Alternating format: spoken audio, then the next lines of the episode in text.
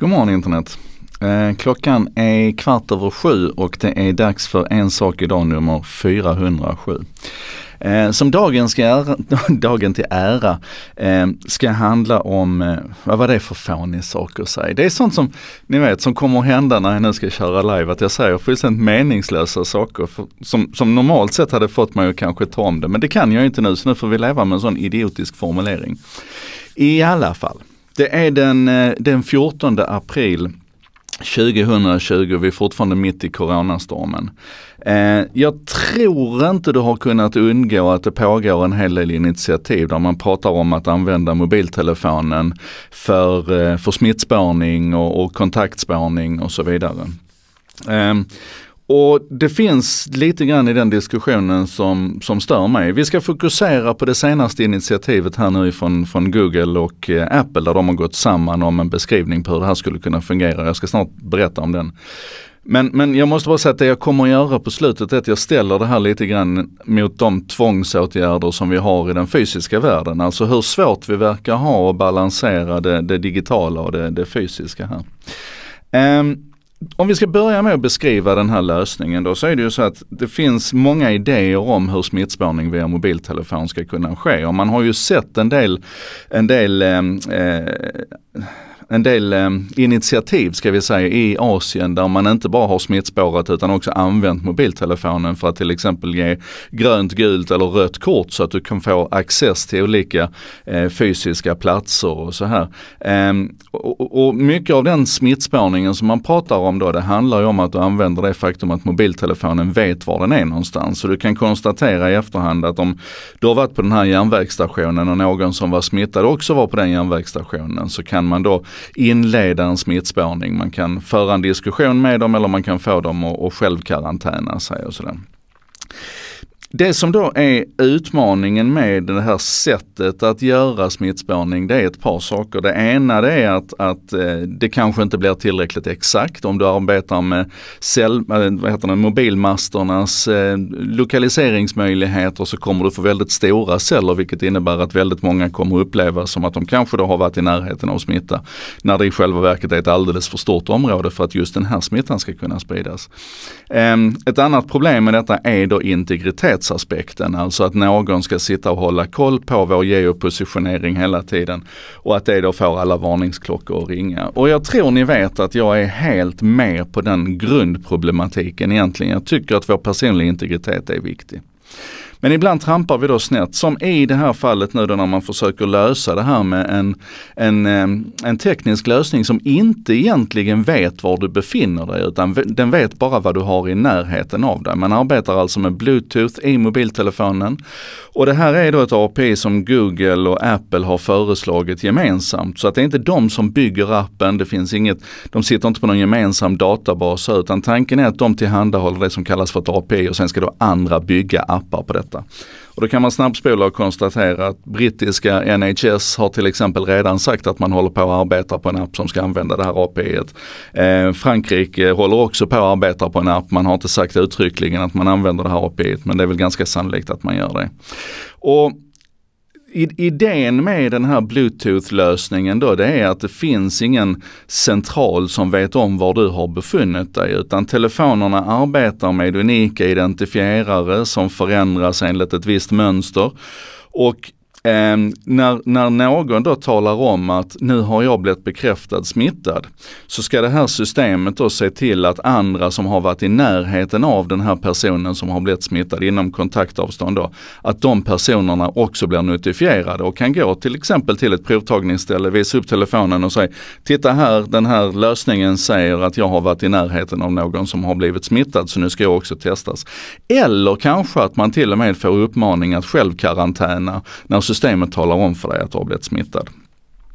Och ur så här ett integritetsperspektiv så har jag inte jättemycket att anmärka på den här lösningen. För att det, den, den, man, man, har gått långt här och det är de duktigaste kryptograferna och så vidare som har sett till att försöka lösa det här. Så ur ett, ur ett tekniskt integritetsperspektiv så tycker jag nog att det här är ganska rimligt. Min invändning här är att det är alldeles för svagt och alldeles för vagt och att det är alldeles för många andra rent fysiska felkällor i det här.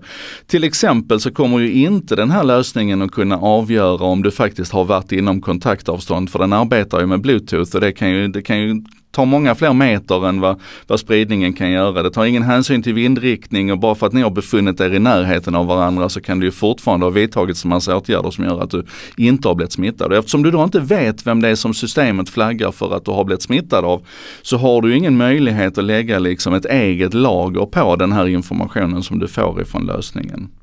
Ehm, en annan aspekt, ett annat problem med det här det är, ju, det är ju risken att folk helt enkelt inte använder det eftersom det är ett frivilligt system. Och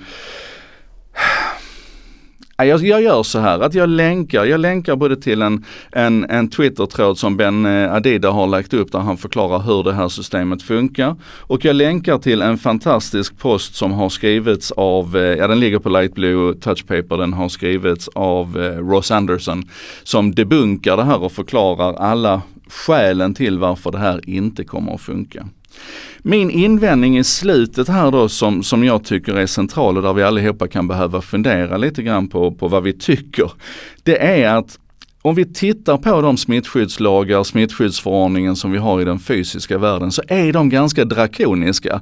Alltså de går väldigt långt i, där, där finns inte tal om någon anonymitet, inte ens någon pseudoanonymitet i de systemen utan där ska du uppge vem du har varit i kontakt med och sen så har vi människor som sitter och, och söker kontakt med de här som du har varit i närheten av och de har tillgång till, till alla sorters register för att liksom titta in i hur du har rört dig och så vidare. Och om man kommer fram till att det finns en, en, eh, en smitta där så kan man ju låsa in dig. Alltså du, du, det, så här, det är väldigt, väldigt genomgripande lagstiftning för den fysiska integriteten för dig som människa och person. Och då blir ju min frågeställning lite grann varför vi ska vara så rackarns försiktiga bara för att vi nu flyttar över det här i en digital kontext. Och ja, jag vet, vi har massor med problem när vi skalar upp saker och ting och så här och att, att, eh, att vi ofta är lite rädda för både myndighetsövervakning och Google och Apple och så vidare. Men jag menar att vi kanske ändå måste titta på en mer genomgripande teknisk lösning här där vi lägger ansvaret i slutänden på eh, att, att det inte ska missbrukas. Alltså precis som vi egentligen gör med smittskyddssystemet idag där det finns en oerhörd massa trust inbyggt i det systemet. Där vi ska lita på en massa människor att de, att de inte läcker uppgifter. Och så att, att vi skulle hitta ett sätt att göra samma sak i den digitala världen. Och i grunden så tror jag att det här kokar ner lite grann till hur vi betraktar vårt data. För vi kan, inte, vi kan inte opta ut ifrån att betala skatt till exempel. Det, det finns inte som alternativ även om några kanske hade önskat det. Så är det så, vi har bestämt oss för att skatt måste vi betala in och då ska man göra det.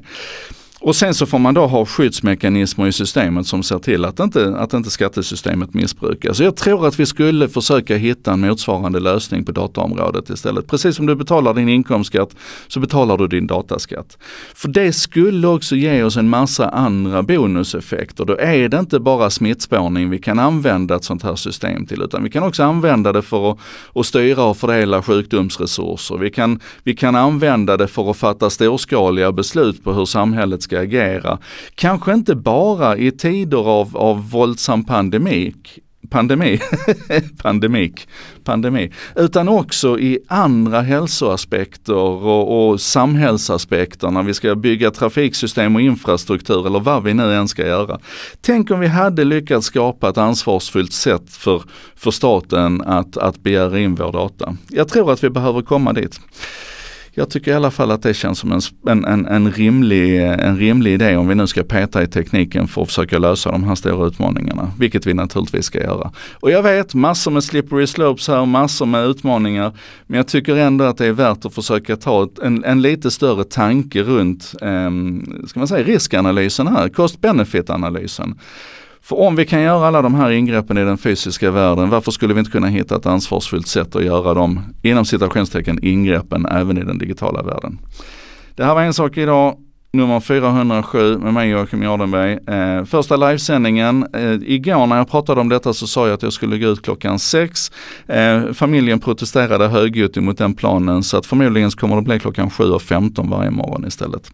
Hoppas vi ses imorgon igen. Tack och hej!